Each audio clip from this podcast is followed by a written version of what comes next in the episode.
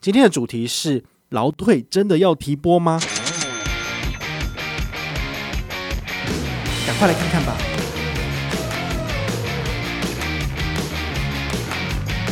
雇主已经给我六趴了，我还有必要再多六趴吗？嗨，我是宝可梦，欢迎回到宝可梦卡好。今天呢，来跟大家聊一个跟大家都比较切身相关的主题哦，就是劳退提拨。那你可能光是听到这个词你就想睡觉了，但是我觉得其实对我们就是往后的退休生活其实还蛮重要的哦，所以我觉得你如果不太清楚这是什么东西，或者是你都没有自己做自提的部分哈，自我从薪水里面提拨六趴，我觉得你可以听一下，对你来说会不太一样。好，那这个劳退新制啊，哈，其实它等于是呃跟旧制不一样，新制的话是跟着个人走的，所以说你到新的公司，那你劳退提拨的钱。跟年资就跟着走，好，所以其实跟旧制不太一样。通常像我这个年纪的人，我大概三十六，好，三十五、三十六。你们如果年纪跟我相仿的话，你们大概也都是走新制，好，现在应该比较少有旧制的部分，好，应该都是强制就是转换成新制，好，所以基本上都是这个样子。那如果你的老板是一个就是合法的老板，他应该会帮你提六趴，提六趴就是你的薪水的六趴，他会帮你放到你的劳退账户里面去，他不是从你的账户扣的哦。好，这个是雇主要相对应提给你，然后包括就是劳健保要提供的部分。好，如果你都没有拿到这些东西，我请你赶快就是换一个工作吧。你的这个老板可能有点问题哦。那你确认就是雇主都有给你六趴之后呢？诶，你可能会想说，诶，要怎么查？其实有哦，就是如果你有自然人凭证，然后你有在跟指定的银行有去申请他这个所谓指定的那叫什么呃查询的卡片。你就可以直接在 ATM 里面去做查询，好，你自己的年资跟它目前产生的利息是多少？哦，因为很多时候我们都可以看到那个新闻讲说，哇，我们今年的那个我们的基金啊，好，又赚了多少钱，赚了多少钱？好，其实你根本就不知道你自己有多少，对不对？好，你就可以用这个账户，然后去查询一下你自己本身的提拨进去的钱跟它所产生的利息，好，就是这个收入的部分，你都可以去查询得到。那除了雇主提拨的六帕之外，我们自己也可以选择是否要提拨六帕。这个我还有印象，就是我七八年前来我目前的这间公司的时候，人事好，他就有询问我说：“诶，我们现在这个劳退提拨可以选择，就是你要不要提拨你自己的相对应的金额进去，最高可以提拨到六帕。那也就是说，呃，雇主给我六趴，我放六趴，等于是有十二趴左右。好，如果你的薪水是。呃，三万块来讲的话呢，就是雇主给你一千八放进去，然后你自己再放一千八，所以你每个月等于是你的提拨账户里面就可以多三千六，让他去做这个钱滚钱、利滚利，好的这个动作啊。如果你没有的话呢，其实我觉得大家应该都是这样。好，其实我在这间公司我大概做了七八年，但是我大概是去年才开始就是做劳退提拨，我之前有七年的时间我都不这么做，为什么？因为我的薪水如果只有三万多，像刚刚讲的，那我每个月就是少了一千八到两千多的现金可以使用，那当然感觉就差很多啊。尤其是两千多块，对我们来讲，我们可能就是呃可以去享受啊，或者是你可以去看电影啊，然后甚至多存一点，你还可以出国去玩，你就不会想要把这两千块放到这个退休金的账户里面去。好，所以呢，一般人照理来讲，应该是都是会选择就是不。老退提拨这样子，哈，就是说雇主提一提就好了，但是我们自己都不提的。不过呢，它其实是有差异的。我简单举例来讲，就是我在做这期节目之前，我有看了一下这个呃网络上的这个新闻跟相关的研究报告，然后他们有讲说，他们自己在做事后的后台统计，他们有发现，大部分的人，好有在做劳退提拨的人呢，都是薪水大概是六万多左右的。好，那六万多左右跟我们三万多比起来，为什么六万多比较愿意去做体博？你可以算一下。好，比如说薪水以八万来讲的话呢，八万的六趴是多少？是四千八，等于是他的薪水里面，他每个月少花五千块钱，但是对他的生活品质会有影响吗？其实不太有影响。但如果你的薪水是四万，好，四六是多少？两千四，诶，其实就等于是少了大概两千五左右，你就会觉得心痛啊。好，所以为什么我们这种三万多或者是四万左右的？这个薪水阶级的人呢，就不太愿意去做劳退提拨，其实是这个原因，就是我们可支配所得变少了，这种感觉有点像是剥削。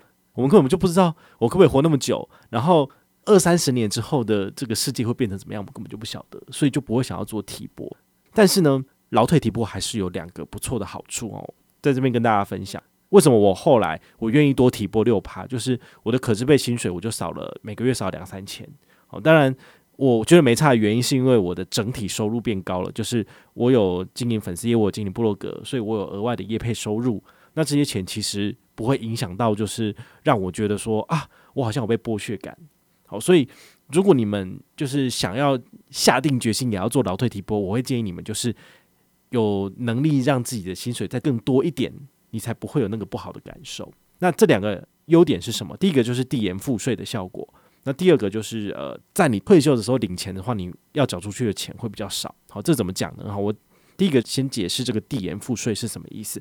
我们都知道，我们每年都要缴所得税。那大家最在乎的其实都是，哎呀，我用什么信用卡可以有什么回馈啊？然后能不能够多拿一些回来之类的。好，这个我们每年都会跟大家整理。所以信用卡的部分是一个支付的环节。但是再回到这个缴税的环节，一般人要缴的税集聚大概都是在五趴左右。哈，就是你一整年的收入，然后扣掉就是政府给你的基本的免税额。好，比如说。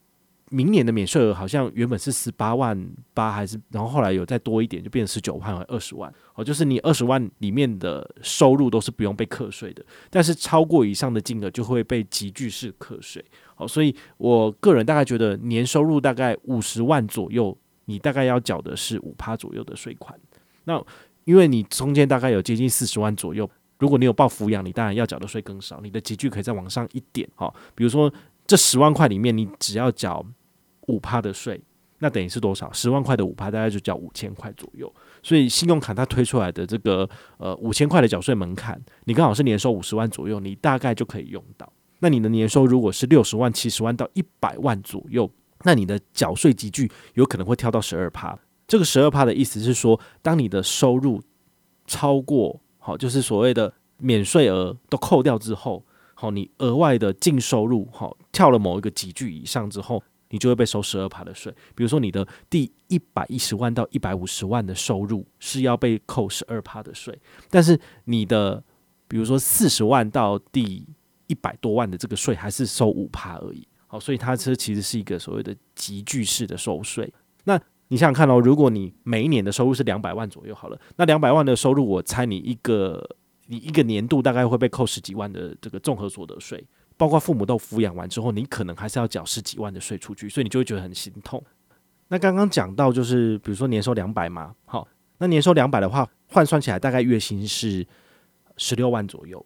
好，月薪十六万的人呢，刚刚讲的六趴劳退提拨大概就是九千六左右的数字。那你知道吗？你这九千六，如果你先把它放到退休金账户，你是可以不用缴税的。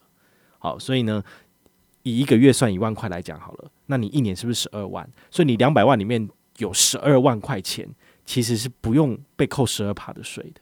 好，这十二趴的税你等于说递延了。好，所以它其实是有节税上很不错的这个效益。好，所以对于我来讲的话呢，我当然要啦，因为呃，收入如果慢慢的往上提高的话呢，其实你要缴出去的税是非常非常恐怖的。那你知道我这样讲，这大概是什么意思哦？就是如果你要缴出的税是十几、二十、三十万的话呢，那这个数字真的差很多。所以呢，我就会开始去关注这件事情。所以，如果你的收入是两百、三百、四百左右的人哦，请要特别注意哦。你是受薪阶级，那你不是老板，好，你是受薪阶级，那么你的劳劳退提拨六趴，我会非常建议你，就是能提就赶快提了，因为你所有的收入，如果你是合法的公民，都要缴税嘛。好，这个是一翻两瞪眼逃不掉的。唯有这个地方是你的薪水收入的部分，才有六趴可以做提拨。好，这的确是有一个递延的税负的效果。那自提金额要怎么从当年度的所得税中扣除呢？啊，其实很简单，就是你每一个月收入的薪水，其实就是少了那六趴嘛，所以他的薪水单上面就钱就比较少了，所以你这一年度收入的薪水就明显比去年还低了，所以会被收的重所税。就会是这个数字下去乘，好，你就不需要再额外提列什么什么资讯出去了，因为你的薪水单里面的确就是少六趴，好，所以这一点的话，我个人觉得，呃，大家可以去研究一下，哈，真的不要等到就是呃明年度要开始缴重所税了，才在想说啊，天呐，今年又要缴好好多钱给政府，什么什么鬼的，你不如从现在开始就是去了解一下我们的退休金制度，然后看怎么样能够为你自己省更多。那刚刚讲到这个所得税的集聚哈，其实有几个不同的集聚，印象中就是五趴，然后再来跳十二趴，再来跳二十趴、三十趴跟四十五趴。那最有钱的那个几句就是四十五趴以上。四十五趴的意思就是说，你赚的一百块钱里面有四十五块钱要交给政府，只有五十五块钱是你自己的。好，所以真正聪明的这些有钱人，他们其实都会想尽办法去做节税，让他的所得税可以到五趴甚至以内。你还知道吗？去年川普他要竞选连任的时候，就是被人家挖出来说，哇，他居然年年都要退税，然后明明就是赚了一堆钱，可是为什么就是政府还要从那个国库里面拿钱出来给他呢？其实其实他用的也是所谓税制上面很聪明的一种省税的方式。好，就是据我所知啊，应该是。他自己有经营很多的房地产，然后还有很多不同的事业嘛。但是这些事业只要是亏损的情况之下，他就可以提列损失。那提列损失，他就可以拿来跟他的当年度的收入稍微做抵消。那抵消完之后，他最后他就变成是辛苦了一整年，但是钱是负的。所以呢，他原本预先缴给政府的钱就可以进行退税的动作，钱就可以拿到了。哦，所以。其实他那个也不是说从政府国库挖钱，而是他之前已经事先缴给美国政府的钱。那因为退税的关系，他可以把这些钱合法的领回来。好，所以有钱人是怎么玩的，都是这样子玩的。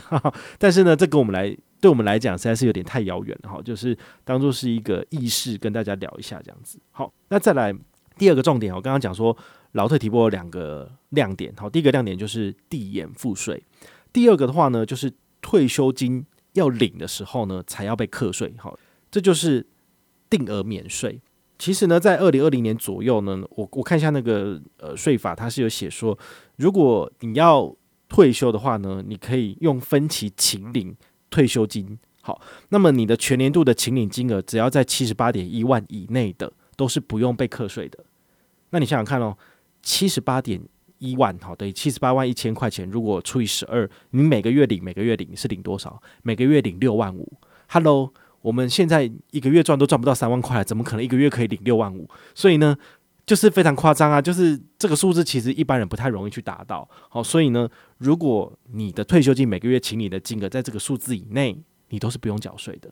我觉得比较合理的状况，可能是我们每个人每个月额外多的退休金，可能就是多个三千多个五千，好，当做是一个津贴的样子。像我爸爸，他现在已经退休了，然后他是有保我们彰化的那个农保。那农保每个月就给我爸好像三千吧，对啊，那除了三千之外，我还是要付他生活费啊。他那三千块他也不会给我啊，所以就是这样子，你知道哈。好，所以呢，如果我们要靠的是我们自己的劳退新制的退休金，那么以我们现在存进去的钱，跟他帮我们赚到的钱，最后呢，以我们退休的生命余年来做每个月的提领，或是呃每一年度或者是一次请领。好，那那个详细的。领钱规则，你可能要去看一下那个网页，他才跟你讲，好像是三个月一次，那一年就是可以给付四次这样子啊。比如说你一个月是四千块，等他一次就给你一万二，然后三个月后再领一次一万二之类的。好，那这些钱其实都不会超过六万五，所以呢，你基本上都不需要再额外缴税。好，在这种情况之下呢，你原本要缴给政府的钱，你等于是在二十年后才使用它，然后呢，靠劳退基金帮你就是复利。好，我为什么停这么久？讲不出复利的原因，是因为他们每次都乱操作，然后之前还有那个跟什么基金经理人在那边就是胡乱勾结，然后最后还有一些人就是被那个检察局给抓走了。好，这种事情就是时有所闻，所以我等一下也会跟大家聊一下这一块，就是为什么大家比较不愿意做劳退提拨，因为你根本不知道他来干嘛。如果我们可以自选零零五零，或者是选择 VT，好，那这样子我平均报酬率七趴十趴，是不是我的钱就可以更快的去呃放大，靠复利这样子滚，越滚越大？可是因为这些基金经理人可能都上下 OC，所以他有另外一个问题，就是你的钱可能最后还抵不了通膨。但是呢，如果你不做劳退提拨，你最后你也是把它花掉。我觉得这也是蛮蛮令人觉得悲惨的这一点。这样子，好，那其实，在国外啊，我看了一些心理学书，他也讲得很有趣哦，就是他们美国政府他们有想要去解决这个美国人的储蓄率平均都很低落的这个问题。那他们自己本身也有这个所谓的四零一 K。四零一 K 的这个他们自己本身的那什么退休金储蓄计划，那他们要怎么样才能够让民众更愿意去把钱放到他们的四零一 K 计划里面呢？其实很简单，他们一开始也是像我们台湾这边的企业一样，就是你在呃加入这间公司的时候，他会问你说你要不要劳退提拨，那提拨多少钱？好，你要吗？好，这样子，通常你这样一问，大家都不要啦。但是呢，他们后来很聪明哦，他们就是呃，请一些心理学家，然后来改善这个整个流程。他们后来就是做一些小小的呃测试，好，比如说 A group 跟 B group A B 测试，那 A Group 就是他有改动一下他的问卷的样本数，然后 B Group 就不改动，以现在现行的做法去做。那发现 A Group 改动的范本他怎么改？他是原本是问你说你要不要退出，对不对？那第二的话，他的预设就是你已经加入了，如果你要退出的话，你必须要去跑公文才能够退出。在这种情况之下，百分之九十的人都选择就是持续加进去了，就他的钱可以，就是他宁愿被怎么讲？因为人就是懒惰的，好。当你那个选项变成是一个比较麻烦的选项的时候，你就会选择不去理他。那么你被多扣六趴，你好像也就觉得没差。除非有一些人真的觉得说，我真的很需要这笔钱，他才特别去跑那个公文，然后跟这个上面的人申请说，哎，我要选择就是我不要参加这个老退提拨六趴的计划。所以呢，我觉得要增加我们国内民众就是。劳退提拨的这个比例很简单，你只要在询问的问题跟这个问卷的设计上面直接做预设就好了。但是这样可能还是会有一些问题啊，就大家会北宋之类的哈。这个就是就是看当政者他们要怎么去解决这个问题哈。至少我是觉得，诶，美国人这样做也是蛮有趣的。在这种情况之下，其实大家的储蓄率就提升不少。那这些钱也是你自己的钱，就算呃你最后这个钱呃没有赔很多好了，好可能有赔，但是呢也可能有赚。好，那这些钱最后都是你自己的钱，所以我觉得，呃，基本上还它的制度都还是比台湾还要健全。那美国的退休金计划跟台湾的退休金计划差在哪里？我个人觉得，就是我们可不可以自选标的这件事情还蛮重要的。美国的话，它是可以让你就是呃选择你要加入 IRS 还是那个四零一 K。好，它有很多种这种罗斯退休计划，各种不同的。好，你可以选择要加不要不要加入。好，依据你个人的这个要缴税的身份，然后来选择哪一个对你最有利。好，所以其实美国的税制也是非常的复杂。然后呢，他们可以选择基金，可以选择股票型 ETF，或是选择股票。这是他们可以自选的部分，但是台湾没有。台湾你只有选择加入或者不加入，然后你只有选择把钱丢出去，就这样子而已。你没有办法去呃开放，就是自己去选择。比如说，我可不可以把所有的钱都排在 VT 就好了？我只要买 VT 或是买 SPY，不行。好，就是所有的这些呃投资的决策还是有政府。招揽一些专门的专家在帮你做操盘，但是这个其实我觉得，呃，我们都没不太有什么信心。但是因为它有税负上面的这个优势，所以我还是愿意做劳退提拨。好，所以这个是我个人就是呃特别针对劳退提拨六趴来做了一个解释，也希望你就是。呃，能够找到适合你自己的这个提拨方式，你不提拨也没有关系，因为那个钱是政府的，也是你的，跟我无关。只是我个人站在我自己的利益考量，我觉得我应该要提拨六趴，因为我可以省下很多的税金。那如果你的税金呃每年要缴的所得税没有跑到十二趴或二十趴或三十趴或四十五趴，那你可能比较无感。但是呢，如果你每年都是要缴五六千块以上的税的话，我个人还是会建议你做劳退提拨，因为。